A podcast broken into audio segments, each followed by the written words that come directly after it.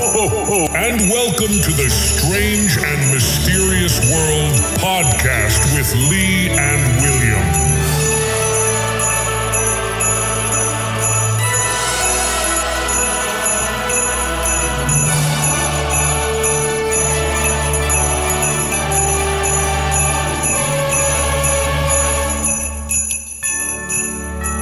Welcome to season one, episode nine. Coming up today, we have seven monsters of Christmas past, a case for Christ, and three Christmas horror stories that are sure to chill you to the bone. So before we get into that, well, I'll tell you something. I, I was in the Drakensberg, got back today. I was there yesterday. Nice. And I did that. I did that. That second. Remember, I was having an issue. I, I managed to get past intro, and then I had that this the, the one just after intro of the Monroe Institute, the CDs. Yes, yes. Still CD one, still CD one, but it's the one just after intro. okay. And it was, I promise you, what an amazing focus so- 10. Let's focus 10. Yeah, focus 10. Yeah. So what, what ended up happening is uh, we were at Castle Burn in the Drakensberg, quite a nice little little area. There's a nice dam around the spot that I went and sat, and there was a weeping willow. So I was leaning up against the weeping willow, and I had this uh, I had this Focus 10 playing. Obviously, look, you're supposed to be lying down. So when when my when my legs were crossed, it was starting to get a bit pins and needles, and I could feel the rocks pressing into my ankles and all that kind of shit. But um, but before I closed my eyes, the sun was out. It was blue skies, and I closed my eyes. Obviously, he was then going on about doing this, doing that. Think of this, think of that. Breathe in, breathe that. You know the whole story. And then when, at the end, when he when he he called the countdown, the 10 second countdown, when you come out of it, yeah, I opened my eyes and everything around me had changed. It was just mist. When you couldn't even see like 10 meters ahead of you. Everything had just, it was, I felt like, you know, that Rip Van Winkle syndrome. when you wake up at another time.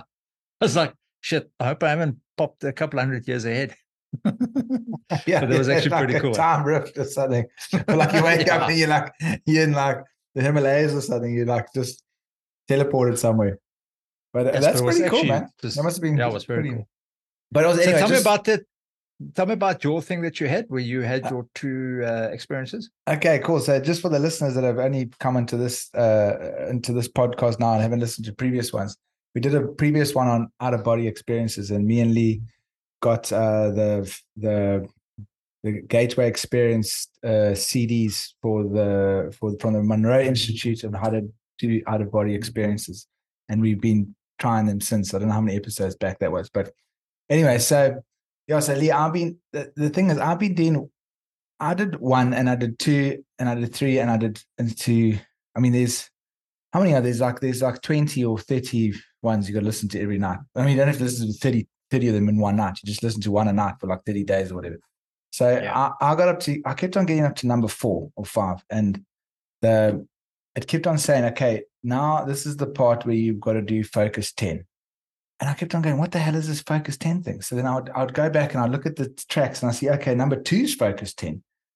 So I better listen to two. So then I then so then I started listening to Focus 10 every night for maybe like a week now. But I mm. never can get to the part where he starts talking about what to do.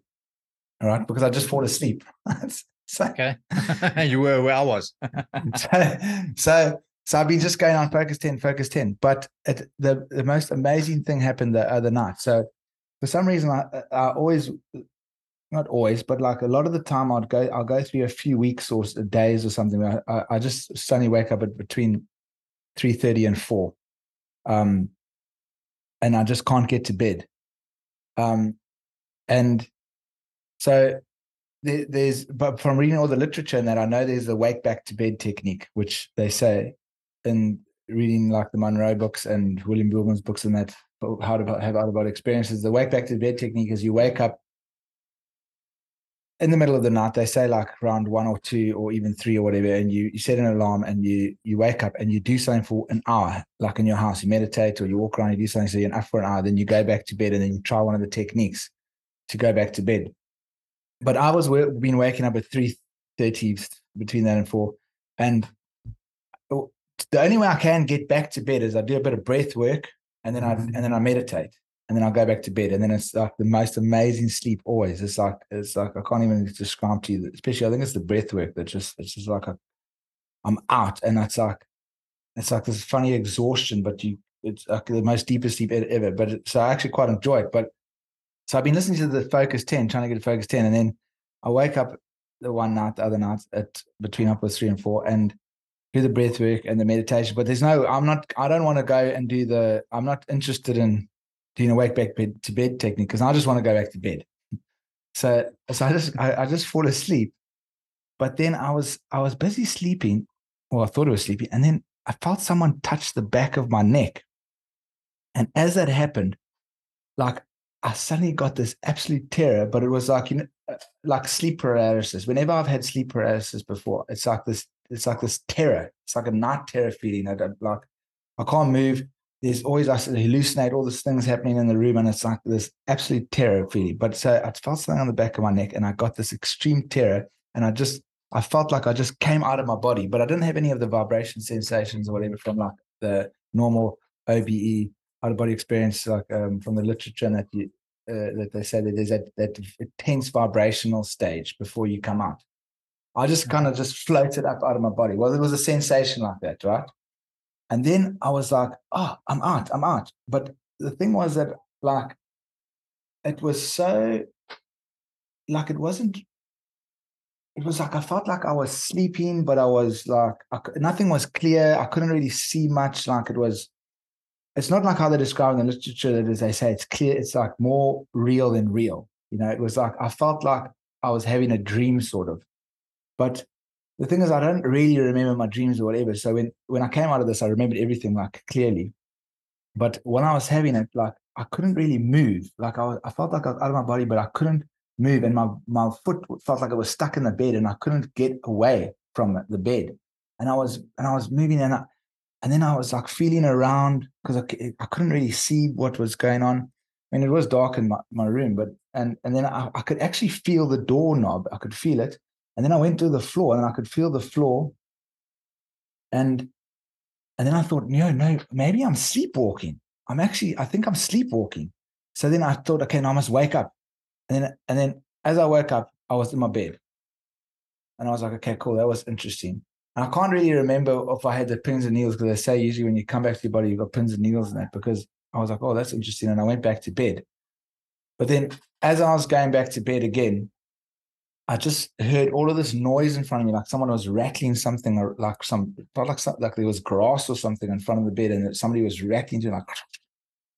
And I had that intense like fear feeling again, and then I, I floated up out of my body again. And then when I was out of the body, I I, I was like I, I I remember and when you William Buhlman's book, he said you must command yourself like um, commands.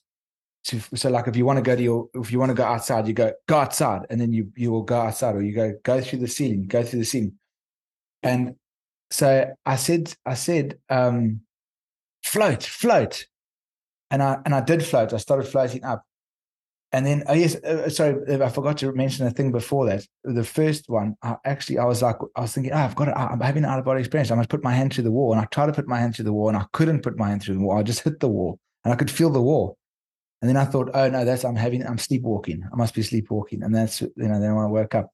But then the second time I said, float, float. And then I floated up, but I still, I couldn't see much and it was all clear. But I remember only now, speaking about it now, I remember William Buhlman saying, when this happens, you should go, clarity now.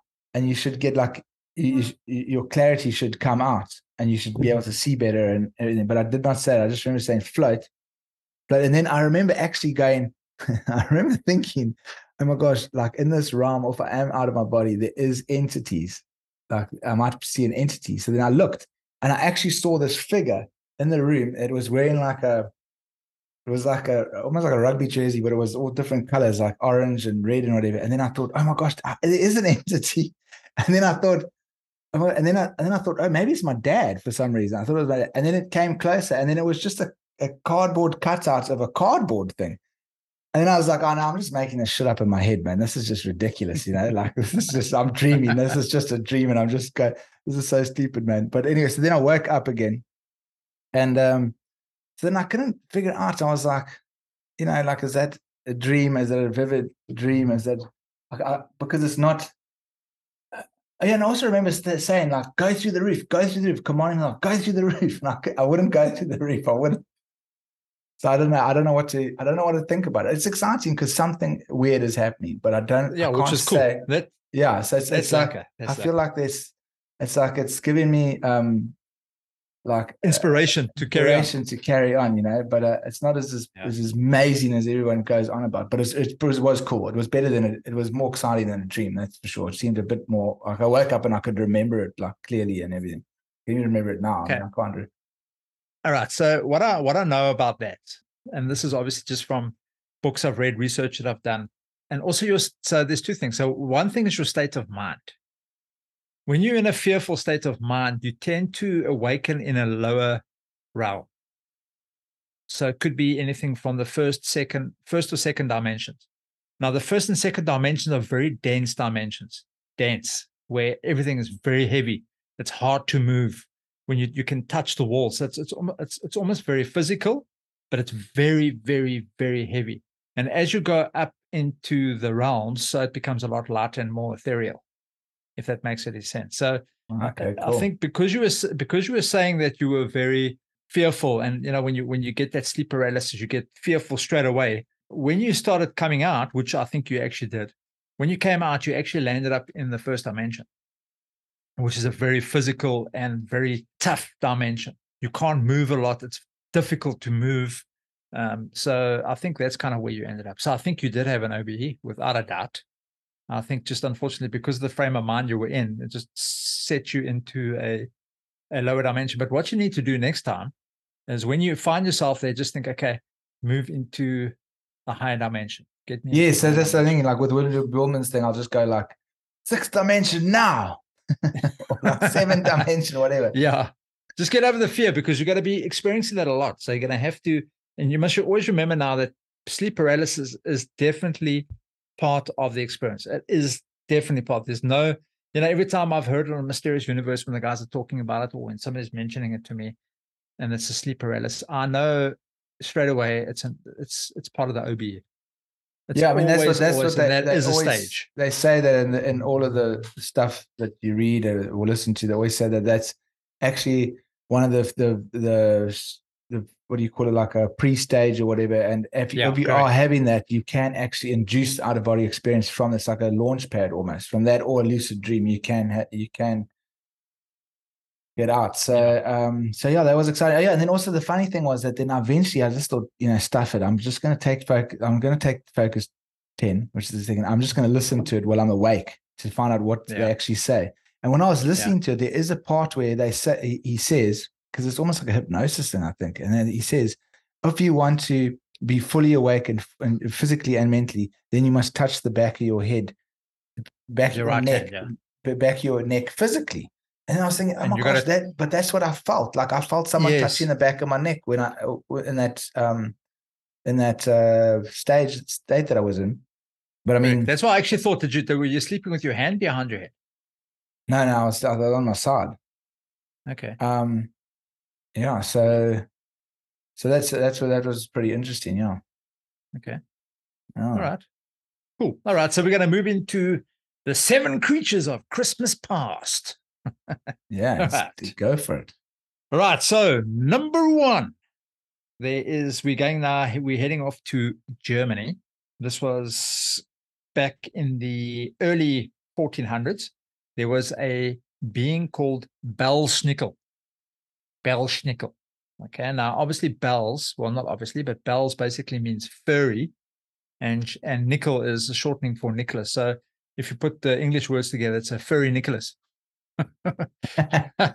so so basically what this um what this dude used to do is just before christmas he would appear to children and he would decide whether you were good or bad so you could see all right you were a bad he would whip the shit out of you with his stick he used to carry the stick with him okay he used to more swak uh, with the other kids, obviously, um, he would then reward them. So, old Belschnickel, he just used to whip the asses of the kids that were that were naughty.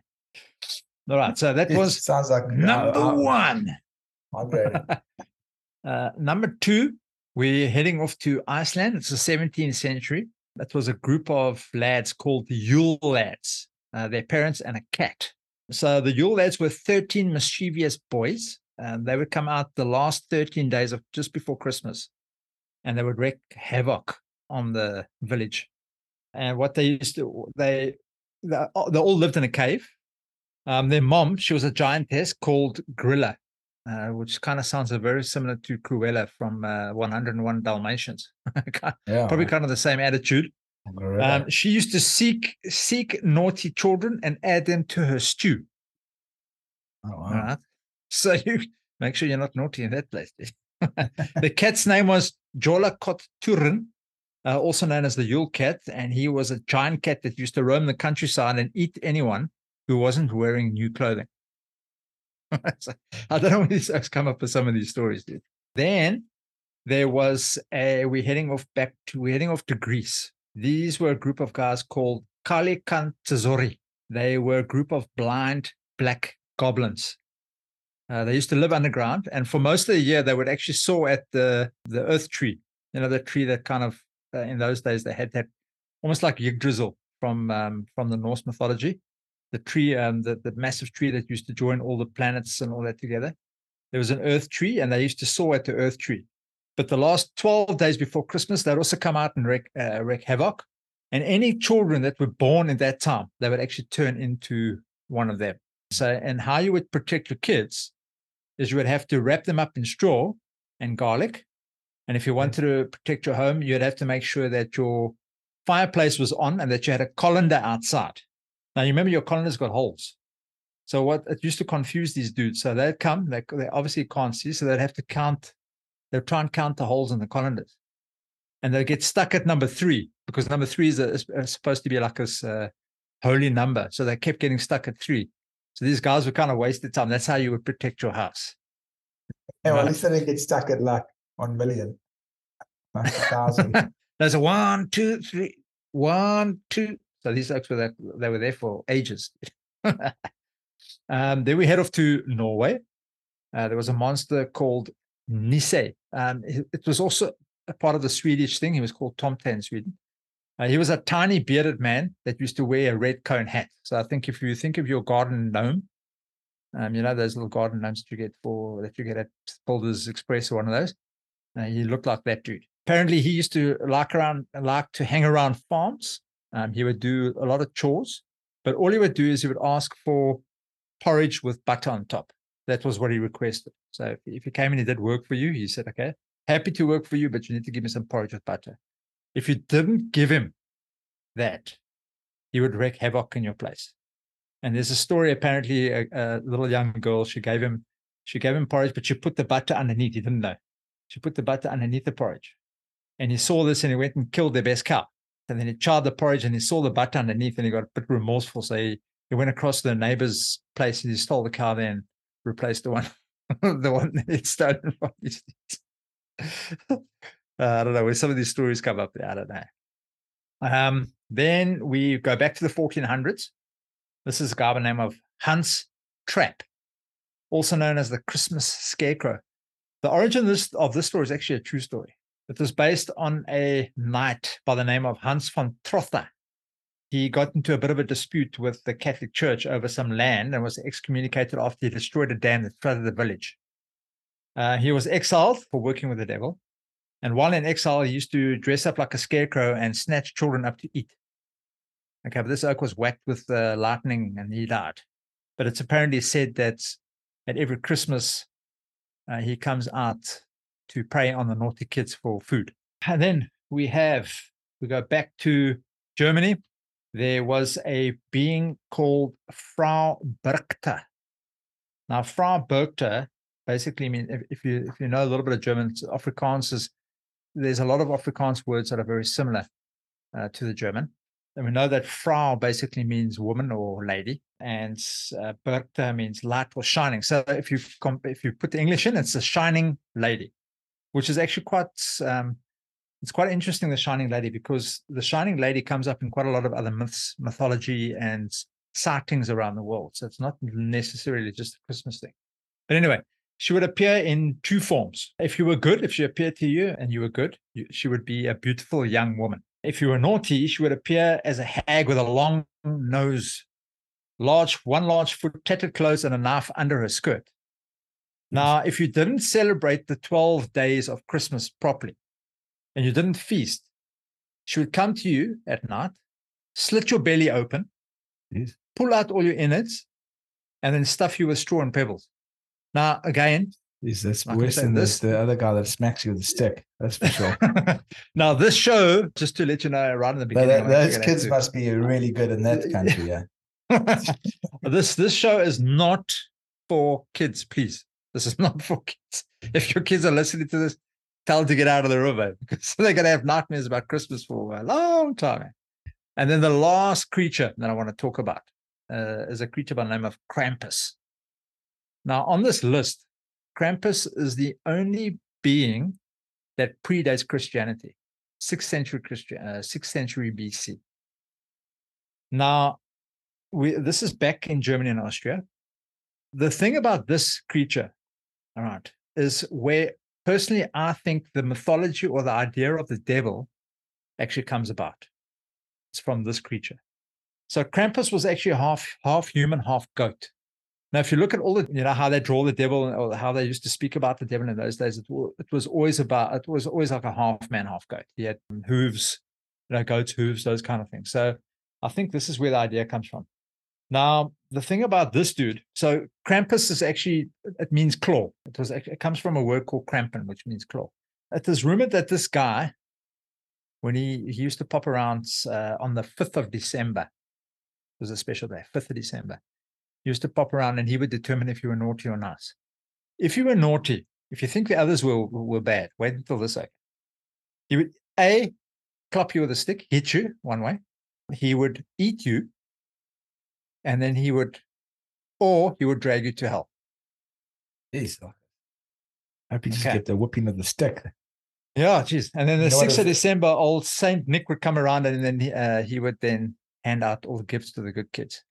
So I'm I'm like, Jesus, were there any bad kids in Europe, dude? because like if, I was threatened with this kind of stuff back then, dude, I would make sure I was on my best behavior, but Yeah. because these guys sure. didn't play around, eh? eh? Not like No, kids no, today, but like good God, man.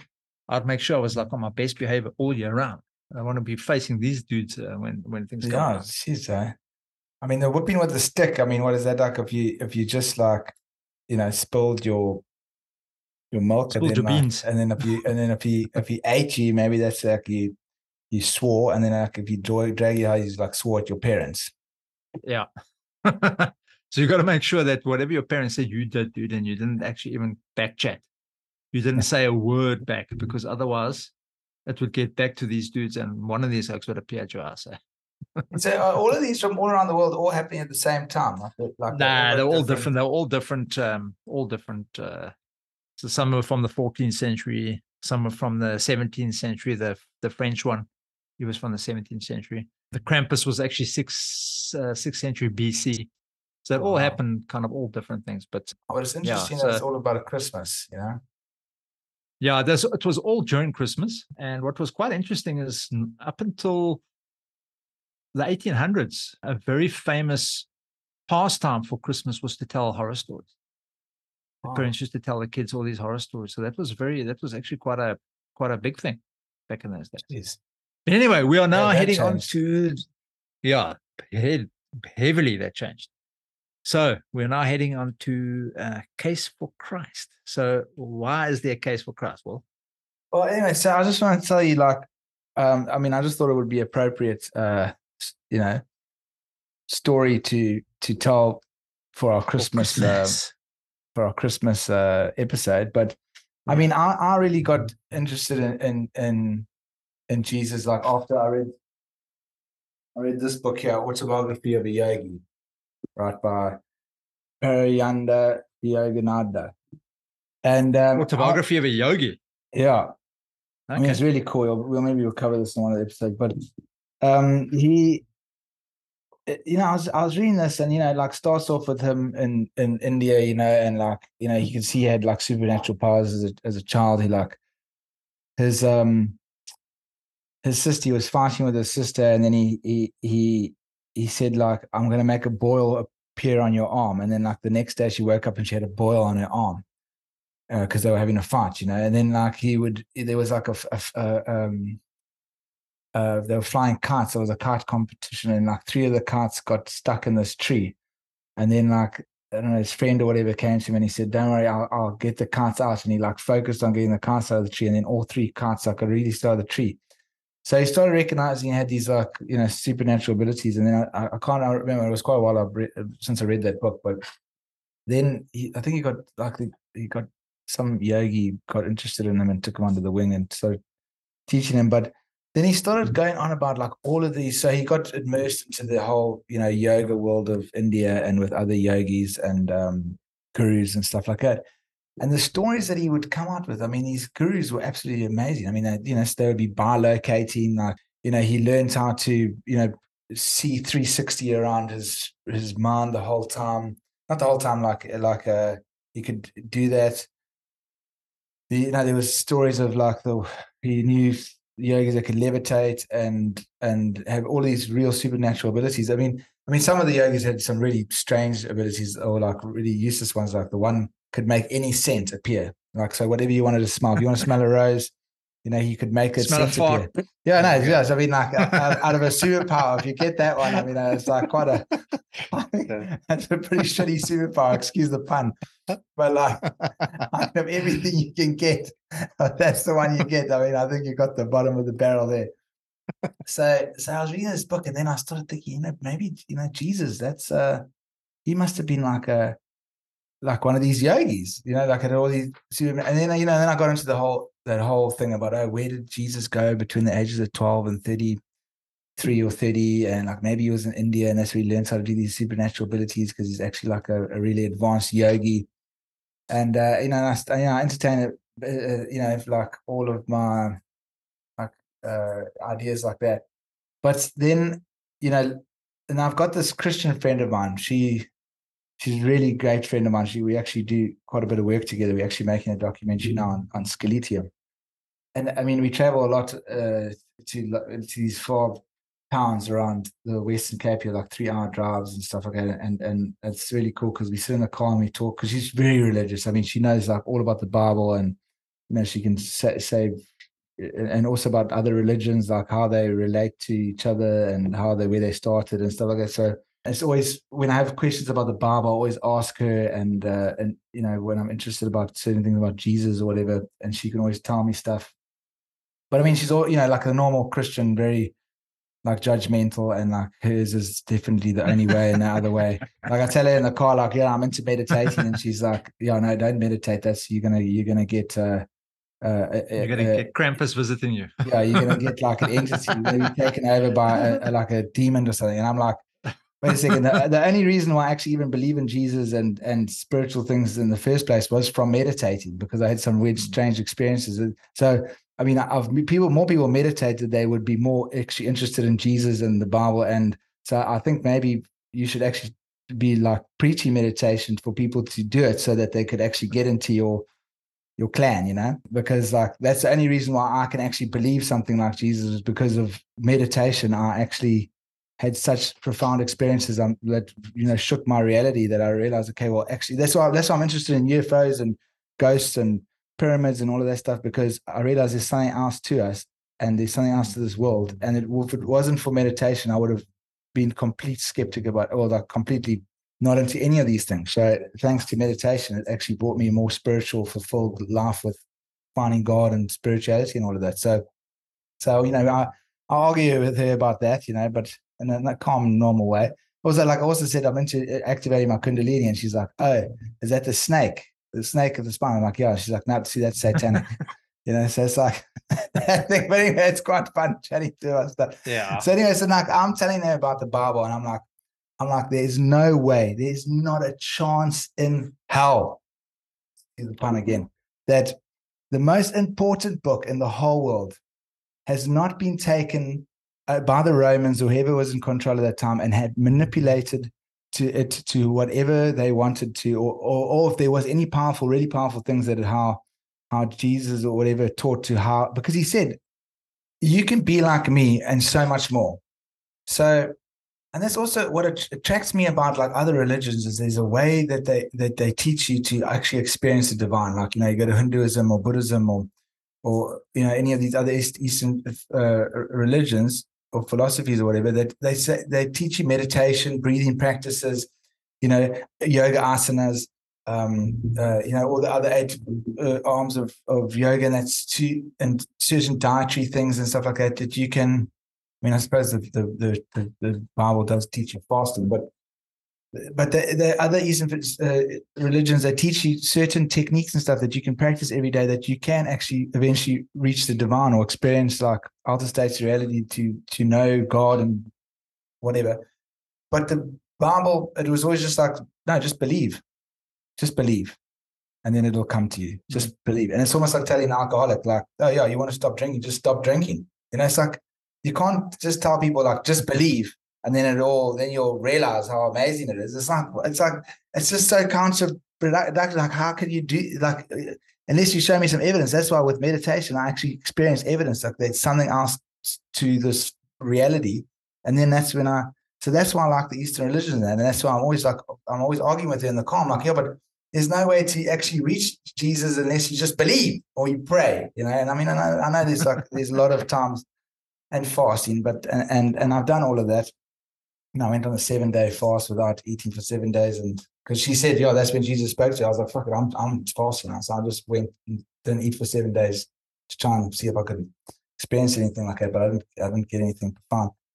I, uh, so sorry to get back to like so I keep on saying to the Bible, there's not a chance that that most most important book in the whole world. And I know people are going to argue, no, it's the Quran or the Torah, but New Testament, Old Testament. So there's no way that that thing has not been tampered with to for people's agendas, like over the th- the years, and also because the Romans and the, you know when that came out, like there's not a chance, especially seeing what happened over the last three years.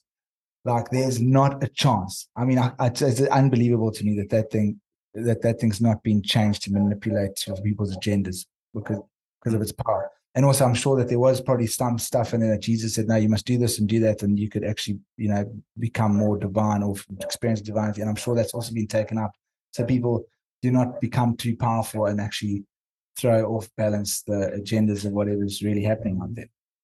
So I have this argument with her all the time, and she and she says to me, Well, go and read the the, the case for Christ book, which so eventually I did. And um and yeah, it's very interesting. And it's about a guy that he's a, a journalist that used to do a lot of court case um, writing up for magazine or uh, newspapers. So he approaches it in sort of like a, you know, obviously a good journalistic uh, fashion, but using like how court cases are run or like how, uh, you know, lawyers argue, do arguments and stuff like that. And, um, and yeah, it's, it's, it's, it's, it's very interesting. Um, but I still don't think it actually has solid, solid evidence. Like, I mean, also the thing was, mm. which which also was quite annoying, is that he he only goes and he he only goes and interviews people that are Christian and are be- believers already. So that, and I mean, the arguments are good, and he does bring skepticism of the all the skepticism, like kind of ideas, like you know, like Jesus faked his death and how you know, or or the tomb, like um, surely somebody took the body out of the tomb and you know, all of the kind of skeptical things, or like he, he made people hallucinate. He was a hypnotist, and he made them believe that that the water tasted like wine, and it's not, um, and it's not, and it was just water. But and and and they come back with very compelling like reasons why that could not be true. But you know, I was also thinking, about okay, but you're only interviewing people that are Christians. Why don't you interview some people that are on the other side of that are, you know, having the the the the, the other argument? So hmm. that was my one like thing um, and also he says he says he says before the book he says that he he went into this because his wife just became like a newborn Christian overnight, and then he was like, oh my gosh, now I'm never gonna have sex, and and she's gonna. and now she's going to be Christians like don't have sex, man. prudish, like a, and a, a serious, you know, all the fun of you know everything's just going to be pretty crap from now. On. So he went and did his own studying to try and convince her not to to convince otherwise. But and then on the, his journey, he realized no, it's actually it's totally.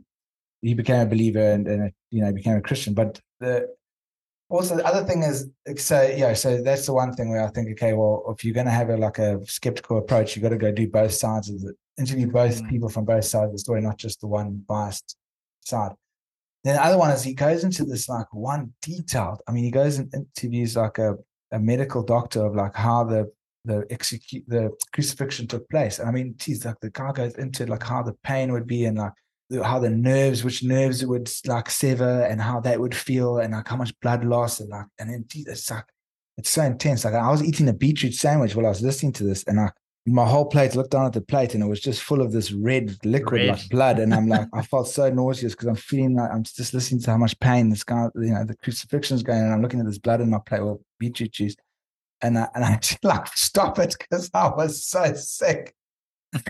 But- and I mean, how's that for like a coincidence or synchronicity? Like I'm actually eating a beetroot sandwich. I'm a vegetarian, so it's like I'm not eating, and, and like there's all this looks like blood in my plate, but I'm listening to the crucifixion of Jesus. I mean, that's quite cool that that happened. But then also I'm thinking, okay, well now now he's on an agenda here because like now he's prompting this like um this how sick it was that this happened, like uh, the pain that Jesus went through.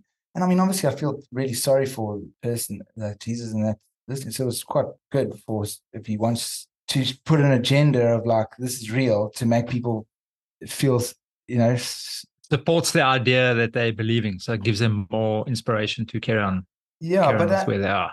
But then you know he also says like there was a lot of eyewitnesses and like all of the guys like Matthew and Luke and you know I can't all the people that put you know all the letters together to back up the Bible they were all eyewitnesses. And he says that in a court case or like or any story is actually word by word like verbatim word by word the story that comes out from all the witnesses then it's actually suspect. Because then it's like because then it's a made up story because then they've all learnt it you know what I mean Mm. but if there are variations through the story, then it actually is actually considered a more of a, a, a reliable kind of because like there is like a lot of inconsistencies. Like for instance, the when they when when he came resurrected out of the tomb, you know, the one says, "Oh, there was an angel on the on the stone, and there was two women there, and Mary was there." Then the other one says, "No, that there was the, the angel was inside the tomb, not on the rock."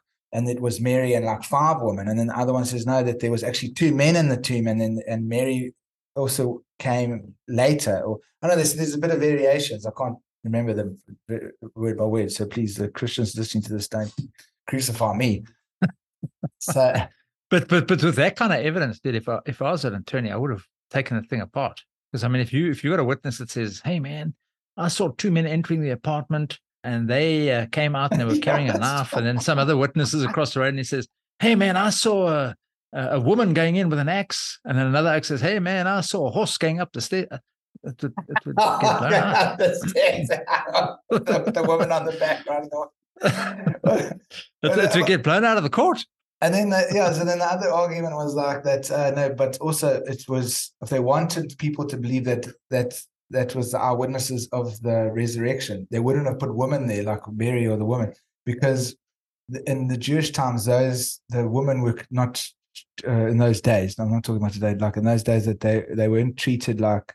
I mean, even They were apparently, considered lesser. yeah, they apparently they said that the word of God should not be told to them. They, uh, it should be burnt before it even be told to them because they're not worthy of it. Something like that. I mean, I, It's don't want because of the Eve story. It's because of Eve. I don't want I don't want you to get angry emails from our listeners like me saying stuff. So please, I mean, also my No, but it's true. It's right. It's true. It's true. That, that, So- that did happen. But you know that Mary actually had a gospel, eh?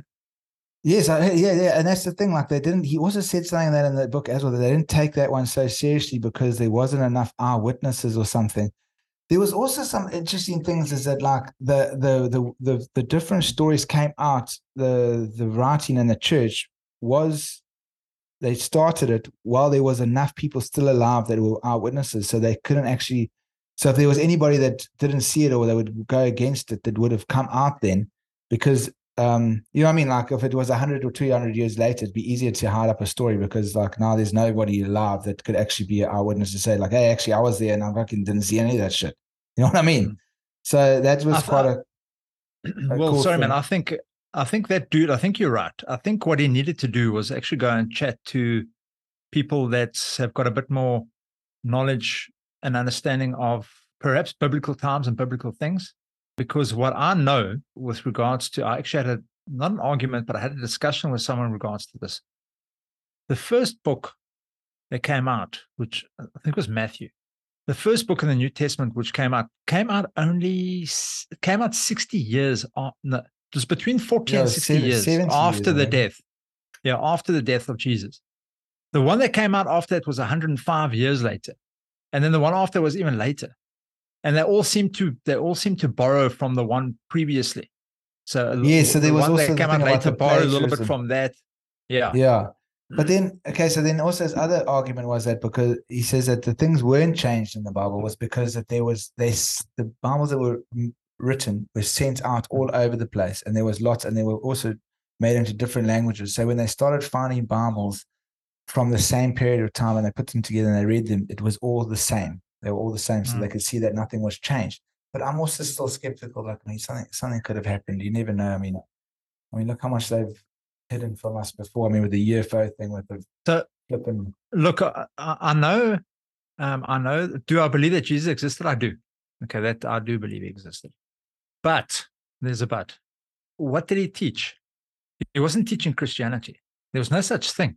Christianity came after his death, like long after his death. He was teaching the Torah because that was their holy book. Yeah, So he was teaching the people the Torah, which was the Jewish Torah. So he was teaching Judaism. That was that was what he was teaching.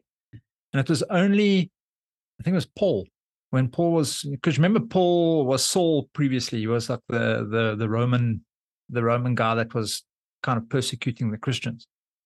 And on the road to Damascus, I think it was, he saw Oh, uh, an image of Jesus after Jesus had died. Yeah, and then he kind of changed, he converted, and he Yeah. said that Jesus told him then uh, that all the people, all the people around the world need to hear this word. But when Jesus was alive, that wasn't the case.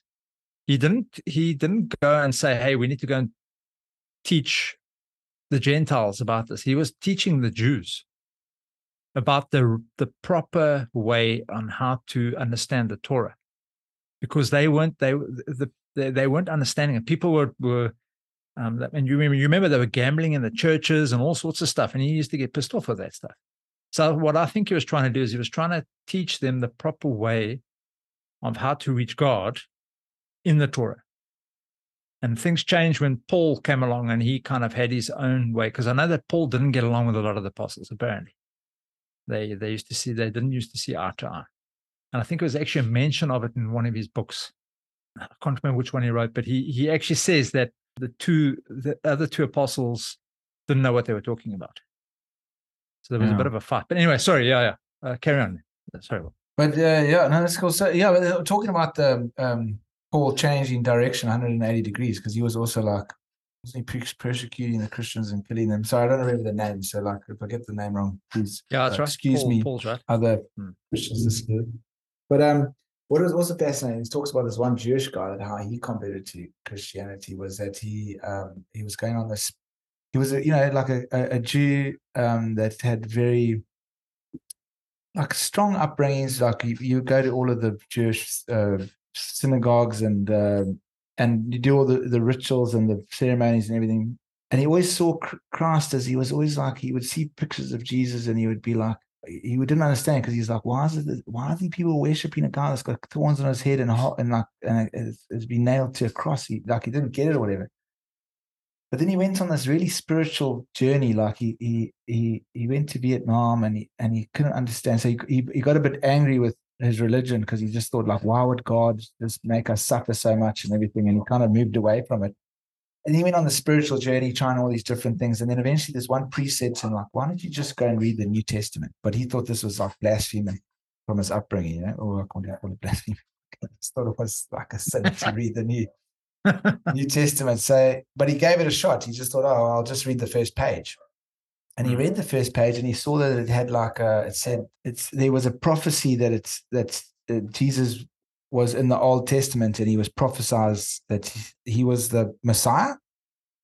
So then he, he he was like, what? So he got out. Um, so he went. To, then he started reading the Old Testament because it was in the same book, and he saw that there was uh, the prophecy. I forgot what it was. Is the, the one of the main ones that, that talked about Jesus being the uh, the Messiah, and he and he was shocked, and he's like, why why didn't they ever tell us this? At you know, in our upbringing, when all you know, when all of our going to synagogue and everything, like religious ceremonies and that. Why don't you know and reading the Torah all the time? Why didn't they ever cover this?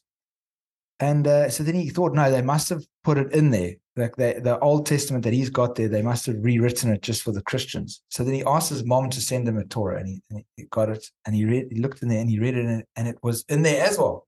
And he's like, what the heck? So then there's apparently like 48 or 49 like prophecies in the Old Testament saying that Jesus is coming, he's the Messiah. I found this interesting because I mean I've tried to read the Bible many times and I, that's, I can never get past like um, um Genesis chapter one. yeah, what's it? Uh, Jacob's dream code. But uh the so yeah, so I just found that interesting. So then he he, he started he started reading that and, and realizing like oh it was prophesied like 48 times and he, he got he went to a, a, like a mathematician and he and he and he said, "What would be the the coincidence of this happening? Like, what would be the coincidence of Jesus fulfilling 80, 48 prophecies in the Old Testament?" And that he did the calculation, and he said it would be making a mark on a quarter and then getting another amount of quarters that would fill up the whole state of Texas two feet deep, and then going to find that quarter. That would be that would be the statistical analysis of finding that quarter for only fulfilling eight of those prophecies. Now, fulfilling fulfilling 48 prophecies, he said it would be like that times. I mean, the number was so big, I can't even remember it. But but do they do they? Uh, so look, I've read the Bible quite quite a bit, but I don't recall them. Do, do they actually mention Jesus by name? Do they say Jesus? No, they actually they say another name. Yeah they say that like when he got crucified, like his his his limbs would be dislodged. It's, there's a prophecy about his limbs would be dislodged. So, uh, so and that's what happened when he was on on the on the cross. Okay. His, his, apparently his his shoulders were dislocated. It says that uh, his he his his legs would not be his bones would not be broken. And when they used to crucify the Romans, they break your legs. They break mm. the legs. His legs weren't broken mm. to like help them suffocate quicker or whatever well, not help them, but just doesn't get it over with. They probably wanted to go have a beer or something, and they like, geez, this guy's taking a bit long. Let's just snap his legs quick. But um, yeah. So the okay, those kind of prophecies. No, look, I understand what you're saying, but I know that Jesus, the actual his real name is actually Joshua. Yeah, that's actually what G- Jesus actually stands for. Joshua. It's a, I think it's a Greek for Ye- Jesus, which is actually Yeshua. Yes, Yeshua, Joshua. Yeah. yeah, Joshua. Yeah, um, so, I mean, there were some really good ones. I wish I could remember them. Do you know the? Do you know the funny thing as well? Yeah. Uh, apparently, I was chatting to a Muslim friend of mine, and I actually need to go and check this out. But apparently, it's prophesied that the Prophet Muhammad would be uh, coming through in the Torah. So I need to actually check that. I need yeah. to see what he was talking about. That's also apparently the, that came through as well. It's also he also argues that he says that that like it's funny how so many people went on to to believe um, the the Muslim faith when there was no witnesses of um, of Muhammad actually doing the channeling, getting that information in his cave or wherever he was. I mean, like I, when hmm. I read the the Quran, some of it, I, I read that it he didn't channel it all at once. It was like over like like 15 years or something that he channeled all. Yeah, no, it was it, it was so over a period of time. But also remember, he couldn't write. Eh? Yeah, so write. so he no, he couldn't write. He was uh, he could not write. So he apparently spent time in the cave. The angel Gabriel apparently appeared to him, and then yeah. he would go and relate the message to his the people that were in the like his his uh, friends. Then he'd say, "Right, grab a pen. This is what was told," and then he would write the and he would tell them what he was uh, what what the ga- angel Gabriel told him. Yes. So that's that's they were they were saying that, that, that, there were so many eyewitnesses for Jesus, but then for Muhammad when he got the information, there wasn't like that. Or they said there was none. But um, I just don't. Hmm. Um, the yeah. but so that but that's what makes it so amazing. There were so many witnesses. And another thing was, which always made me wonder, was I was always like wondering, but then surely there must have been other people around there. How come you can't find it in any other history things? That they said mentioned that there was this guy around doing all these miracles and that, but apparently there was two very good sources from Roman texts in those days that uh, did mention that there was a guy doing miracles, or they, they said he was a sorcerer. They said he was a um, like a sorcerer going around. Mm. Like apparently, sorcery. there was another dude. Apparently, there was another dude as well at the time that was also called Joshua, and he was also doing weird, wonderful things. Jeez, so he had like a the fake uh, Twitter account. Yeah, he was like, like the David like Copperfield. The, he, he didn't have the blue tick. Yeah. Um, So, so, so, like, now, obviously, now, when you were reading the book, did you find, uh, did, did it, con- I know you said maybe not so much, but did you think twice maybe when you're reading the book and think, you know what? If, look, if you were reading for a complete skeptical point of view, which I'm, I'm assuming you probably were, did it change your mind at all? Did you think, uh, look, you know, it's, it's, it's an interesting book, but there's still no evidence? Yeah, yeah. I mean, look, I, I feel like I mean, it's like the thing with the the dislocated arms and the and the breaking of the legs. It's like what we didn't actually see. No one's found a body or anything. So how could they really say it? I mean, there was eyewitnesses. That's what they're taking it off. And Mm. I mean, I don't, I don't know how to take it. Look, I really enjoyed the book a lot. I actually got a, I sent an email to uh, to Lee Strobel to ask if we could have him on the show. And I hope he he responds and we could interview him personally.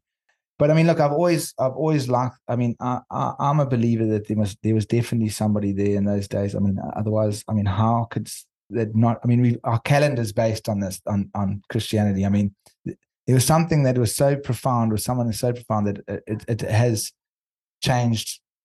Like, I mean, as I say, we've got our whole calendar's based off that. Hmm. So, I mean, in terms of years, like from one, um, so there must have been something there, and and and like, Yeah. and I believe in you know miracles and and super normal, super uh, uh, natural abilities.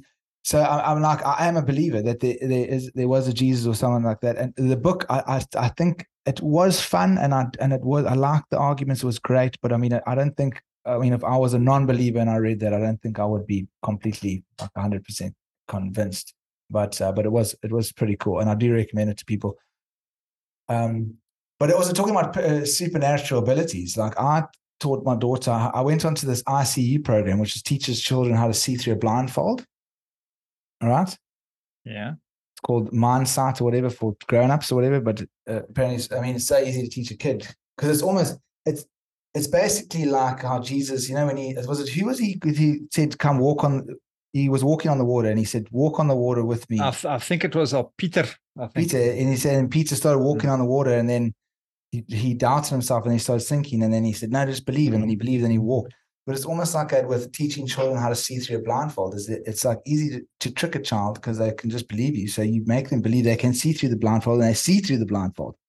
With chil- with grown-ups, it takes like nine months to a year doing it every day for like an hour every night, day with also meditation. That because we we can't we we so our belief system's so strong that we can't see through the blindfold. We can't break that barrier. So and it, and so I taught my daughter how to see through the blindfold doing this online course um, with this thing called the ICU with Nicola Farmer. And so I teach her how to see through the blindfold. I'm so excited. I'm like, oh my god, fuck, it's real. Like then I can see through the blindfold. It's so amazing. So I'd like videotape it and I send a, a video to my mother and to my aunt. And I'm like, look, look at this. And they look at it and they go, they go, oh, that's interesting. What is the point of that?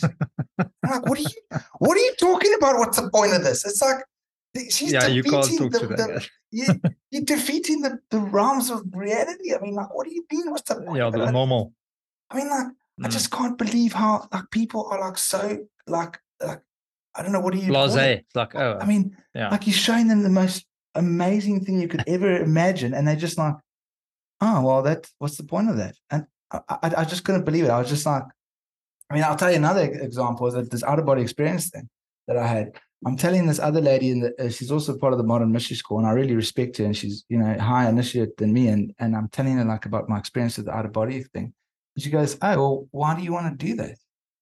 I'm like, "Are you kidding me? Like, why would you not want to do that? Why would you not want Yeah, to ex- experience something that's so like beyond our form of reality? I mean, like, it's like, I just." It's like I, I- just then I use hope in actually society. It's like you guys just go and enjoy your emails and your Excel spreadsheets and your mundane, boring, stupid lives that are just like so. Uh, like put the donkey blinkers Yeah. back on your face and just carry on walking in your narrow direction to nowhere and just have be no have no fulfillment in life with your. Just go read another Excel spreadsheet and be happy. Oh, uh, okay. So you say she's in the, the modern mystery school. Yeah. But don't they teach that at the modern mystery Well, they teach astral travel, which is it's like it's the same thing. Yeah, that's what I also said to her. I said to her, "But astral travel, like you can go and get information from anywhere in the world." But that's the thing, the, the way that they teach it, I don't think it's because I also I, I also been trying their technique, and also the, the listeners can go back to our out of body experience episode a few back, and actually uh, we went into all of this. And because I've, I've been trying to get the out of body experience for years now, and then when I when I got initiated in the mystery school, I was like, oh my gosh, to teach astral travel, this one might work. And I did it, and it didn't work. I was like, oh, but the Monroe. Institute one, it seems to be working quite well. Yeah, no. So that's uh, but the one that they teach at the mystery school is like quite complicated. You do this thing and it's apparently safer that you the entities won't get you or whatever. But then you actually in my when I talk to other people that have been doing it, they actually just perceive. They just perceive like they say like they want to go like to say if I want to go two streets down from where I'm living here, you'll just see the street and you'll and you'll feel the vision. Like it's not like you you can look down and see your arm and like you know when they talk about astral uh, astral travel in the Monroe Institute, you look down and they people say they can see their arms and stuff, but it sometimes it looks like stars, or and they can see that silver cord coming out of their back and stuff like that, and you can feel like you flying and stuff like that. That, that doesn't seem like that with. I mean, I don't know. I got an experience for myself with the astral travel thing with the Mystery School. That's why I'm trying my hardest to do that as well. Well, keep on it, man. It's, it's, it sounds like you're actually doing pretty well there. Yeah, man. Anyway, all right. So we're gonna be ending off uh, with my three horror stories. So you you need to guess of these three which ones is actually a true story. Okay. Okay, cool. All right. Cool. So here we go. 1964, Christmas morning, Warminster, England, United Kingdom. Many residents were disturbed by a series of strange noises, which consisted of strange pounding vibrations. Okay. And by the way, sorry, this this one is called "Watch Out for Those Falling Prezzies." That's pretty cool. All right. So there were these uh, strange pounding, vi- strange pounding vibrations, which uh, was best described as a sonic attack. One resident was awoken by the repeated sound of something falling on the roof, like I was saying, well, the presents falling on the roof. And when she looked out the window, she heard a strange humming noise, but the weather was clear. This experience was reported by 30 other soldiers nearby in a military camp. The most unusual incident involved a one Marjorie Bye. She was walking to the church uh, in the morning of Christmas for the service, and she was overwhelmed by a vibrating noise that she was knocked to the ground and couldn't move. She said later that she was pinned down by invisible fingers. She also said that she could hear faint sleigh bells and swore that she heard jovial laughter in the distance. That's story number one. story number two A Nightmare Before Christmas. Now, Jack Marsden, this dude, he was driving home after leaving his mom's house. He was there for Christmas Eve. It was pretty late at night and the snow was coming down quite heavily. He was making his way through a neighboring town when he stopped at a traffic light and there were two vehicles in front of him.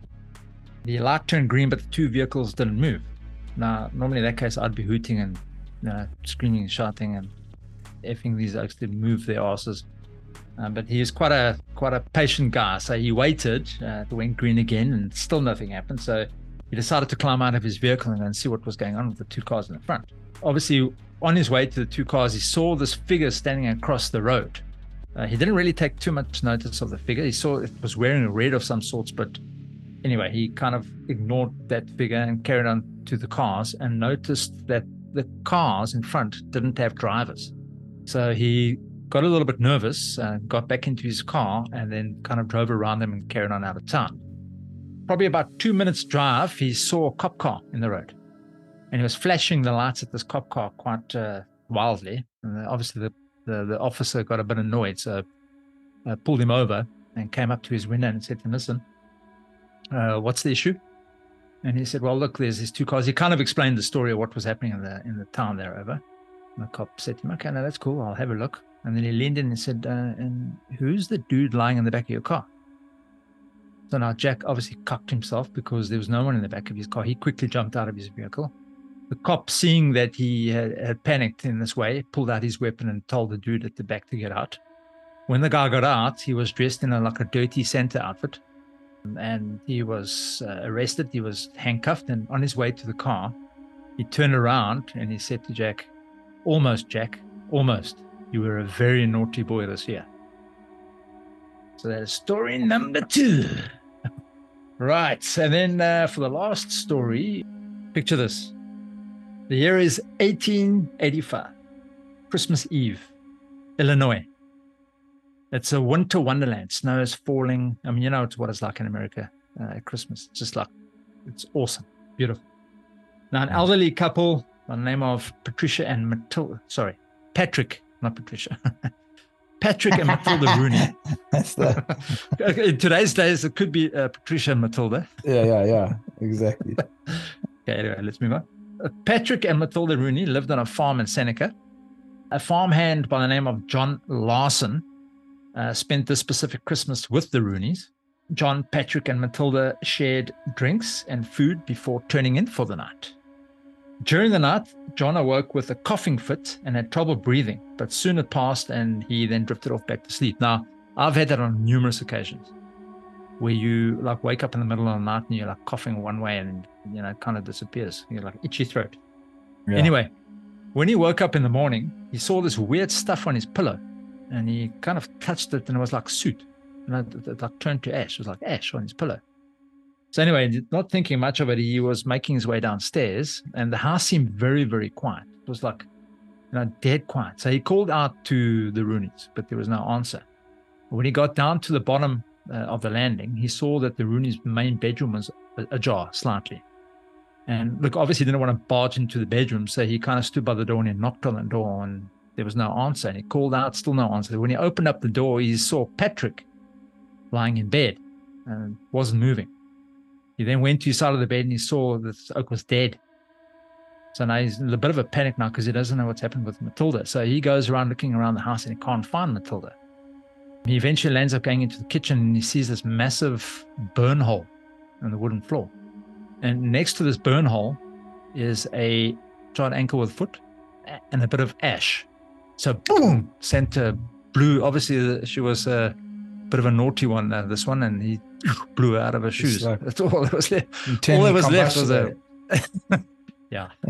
The Okay, internal so- combustion button. Of of, of those uh, of those uh, three, which ones do you think were true, and which ones do you think were fake? I reckon the one with the the internal combustion one, Santa nuked nuked the ladies real, Yeah, and uh, the night before Christmas one with the guy in the back seat, and real or, or fake? Real or fake? real. Okay. Was the other one? No, the other one was the one where they heard the noise, the sounds, the like sonic sounds. okay, so I think those two were true. Two were true, and uh, and the first one also true. The No, first one was no. with that lady that could hear those noises, and she got pinned to the ground. Oh yeah, I'm sure that's true as well. They're all true. Well done, William. They're actually all true. So the one could be uh, just like a I- sleep paralysis thing. Uh, so I, I embellished a little bit on the first one. So the only thing that was untrue in that in that first one, when she said she was pinned to the ground, it felt like invisible fingers. That is true. But obviously, when she said she heard sleigh bells and uh, some jovial laughter in the distance, that was fake. That I just added in. But the rest of the story was 100% true. Yeah, I mean, she was just having an Um, out of body, a pre out of out of body experience. The the the one with the the cars, 100% true. The only bit I embellished there was the end bit where he was dressed in a Santa outfit and he mentioned what he did. So you were a naughty boy. That is obviously fake. But yes, there was a guy in the guy's back of the guy's car. I think he had actually caused the two vehicles in the front to make sure he stopped. And when he stopped, he climbed into the back. So obviously, this uh, probably would have killed the dude uh, a little bit down the line had he not called the cops. And then obviously the the third one is all 100% true. The it was actually the when the the final report that came through from the coroners and that was exactly as you said it's internal combustion. Oh, and uh, the husband actually died from smoke inhalation. The dude upstairs john would have died as well but he had had a window open. And that's Ah. actually what saved him so Ah. the suit on his uh, on his pillow was actually from the spontaneous human combustion piece of an ankle, a little bit of an ankle. yeah piece of the ankle so but it's weird that that human combustion still fascinates me to this day Oh, nice. I mean, how does it burn your clothes? It burns everything around you, it burns you to that there's nothing left and just literally maybe a toe. But everything Yeah. else is like your couch is still okay. And that's still Oh no, it is. It's so strange. Yeah. It is. Yeah, uh, but yeah. That's uh but uh yeah, those are our stories for our Christmas edition. Looks like we've got a minute left there. Well, Yeah, so I think I just wrap it up. I think we got it. We got it in the bag there, man. Yeah, hundred percent, man. And uh, look, uh, Merry Christmas to everybody out there. I hope you guys have an awesome holiday, and hopefully Santa comes and visits you, kids that are on uh, on a good note. Please don't be naughty. And uh, yeah, Merry Christmas to you too, man. Uh, well, hope you have Yeah, a good one, you you and your man. family. Merry Christmas to you too, dude. Yeah, we'll we'll check chat next week. Yeah, hundred. Yeah, hundred percent for New Year's, New Year's edition. cool. Anyway, have a good one, guys. Thanks Cool. a lot. Cheers, cheers. cheers. Bye. Merry Christmas to